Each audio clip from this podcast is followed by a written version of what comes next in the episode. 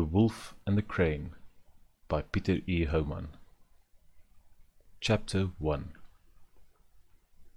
For the past seven years, Martha Mane had been working the graveyard shift as a cleaning lady at a local takeaway restaurant. She packed up her belongings, as she did every morning at four when her shift ended, and made her way towards the intersection down the road, where she would catch a taxi back home to the township.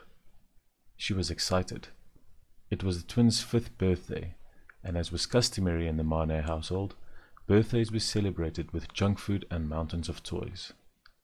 As Martha checked to ensure that the treats she had provided for her children were safely packed into the bag around her shoulder, a loud drumming noise came roaring up the road. It was Ayanda, or Chappie, as he insisted on being called, the driver of the very taxi that had taken her to and from work ever since she got the job. Martha shook her head as she stepped off the curb into the brightly painted minibus. Ayanda was a sweet boy, she remembered. He and his friends used to run around the neighborhood, rapping and drumming about the goings on in the community. They even had a name for their little troop, but this was far too long ago for Martha to remember. Now, however, as he turned up the volume of the cacophony blaring from the enormous speakers in his taxi, she could barely remember the smiling little kid who used to wake up the neighborhood with song and dance. As Ayanda sped across the pothole-ridden road out of the city, Martha sat staring out the window, across the vast expanse of tin roofs and dirt roads that lay ahead. Her gaze then shifted towards the collection of brick houses, separated only by a small stream from the poverty she and her children had to endure. Then Martha's thoughts drifted to the sum of money which she had been frugally saving over the past few years accruing interest in the bank. Only a few more months, and she would move her family to one of those houses, with indoor plumbing and electricity. Her pleasant daydream, however, was interrupted by Ayanda, who began rapping along to one of the songs. It was an awful noise, Martha thought, as she stared at the young man, violently bobbing his head up and down and saying the most outlandish nonsense. Do you like it? he asked, with a smile stuck across his face. We recorded it last night. Chappie looked towards Martha, who sat with a shocked expression across her face and nodding fervently back at him, for fear of insulting the young man's cacophonous creations and losing access to the free rides he sometimes gave her and her children. When Ayanda finally turned down the volume of the music, he began explaining the supposed meaning behind the lyrics, and that the music itself was some form of tribute to his ancestors, who beat their assegais against the shields when they would go into battle.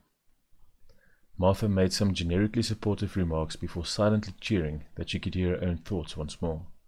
These thoughts weren't of music, or even of the uneven road they were traversing, with Ayanda seemingly aiming and hitting every pothole on the road. No, she was thinking of her children, of how happy they were going to be when she placed a large bag of goodies down in front of them. She thought of the pretty brick house they would live in, each of them with their own room. Maybe they would have a nice garden, with a large tree in the front yard where they could attach a tire swing for them to play, just like she and her cousins used to do back in the day. Martha's thoughts were of hope and imminent happiness. She had worked her hands to the bone, and soon she would reap the benefits. No longer would her neighbors be right on her doorstep. No longer would she and her kin fall victim to arson or theft, brought on by a desperate and unemployed youth. As the sun was rising over the township, a thick fog settled in the valley leading down to the stream near Martha's house.